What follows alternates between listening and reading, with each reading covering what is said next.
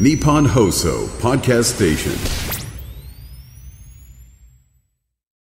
今週は東京都医師会理事で北区東十条にあります共和堂委員委員長増田幹夫さんをお迎えしましてご専門の消化器内視鏡について伺っております。まあ、この内視鏡検査自治体のがん検診だとか人間ドックのがん検診で、まあ、目にしたりします。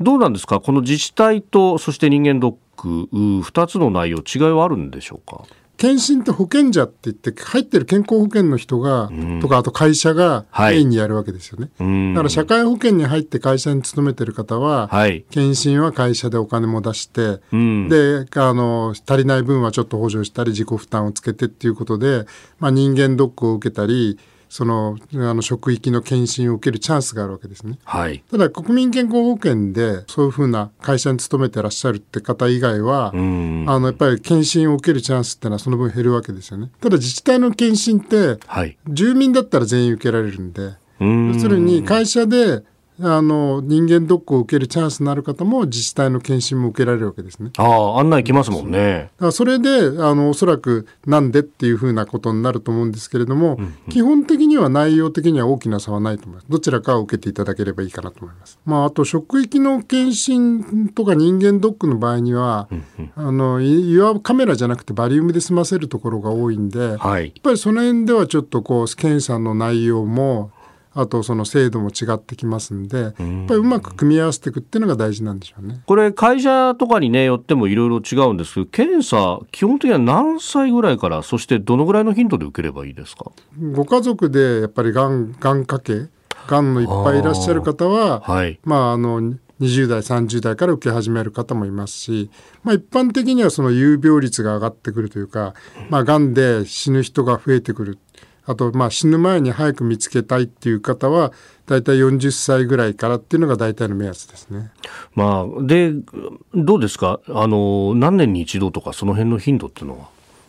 あのがんっていうのはいきなり進行がんができるわけじゃないんですよね。助かるうちに見つけたいっていう意味では、はい、まああの3年に1回とか5年に1回っていうのが大事でしょうし、だから胃の場合にはあのまあピロリ菌の感染がなくて胃がんのできづらい人は、はい、まあ、2年に1回ぐらいでもいいかなってただピロリ菌がいて今感染してて、まあ、萎縮っていって、まあ、胃が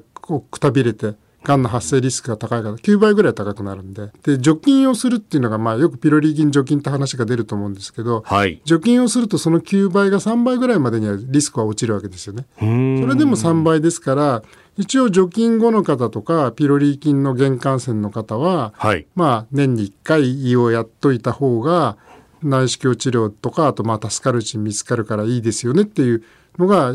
です。まあその努力をずっと続けてきたおかげで、はい、胃がんの有病率ってそんな低くないにもかかわらず死亡率は激減してるわけですよね。日本人はまあ昭和30年代胃がんで死ぬ方がトップだったわけですけど、はい、今は早く見つけてるんで、まあ、胃がんによる死亡っていうのはすごい減ってるんですよね。大腸がんに関してはまあ別のリスクがありますからやっぱり一番は遺伝なんで、はい、ご家族で大腸がんの多い方とかは、はい、やっぱりで大腸がんは進むの遅いんですよね。あまあ2年に1回ぐらいはやった方がいいんじゃないですかっていうふうなお話をしてますね。うん。さあ最後にがん検診そして内視鏡検査、えー、お聞きの皆さんへメッセージを先生お願いします。まあ、症状がないうちに検査を受けるっていうのがやっぱり一番大事なんで、まあ、それのメリットを十分理解していただいてであと予防できることもあるわけですね、先ほどお話したみたいにピロリ菌がいるとがんができやすい、除菌をすればそのリスクは下がる。そういったことでそういうそれも含めて対応していく、からあとまあ死ぬような病気じゃなくても逆流性食道炎とか、はい、まあ症状が辛くてまあ、非常に生活の質を落とす病気っていうのはいくつかあるんで、うん、それもきちんとその検査で状況を把握して適切なまあ、生活指導とかあと薬ですよね、はい、を使えば非常にこう状況は良くなるんであのそのその辺もあのがん検診だけじゃなくてやっぱりその検査のメリットっていうのはありますね。うん。えー、共和党委員長増田幹夫さんにお話を伺ってまいりました。先生一週間どうもありがとうございました。ありがとうございます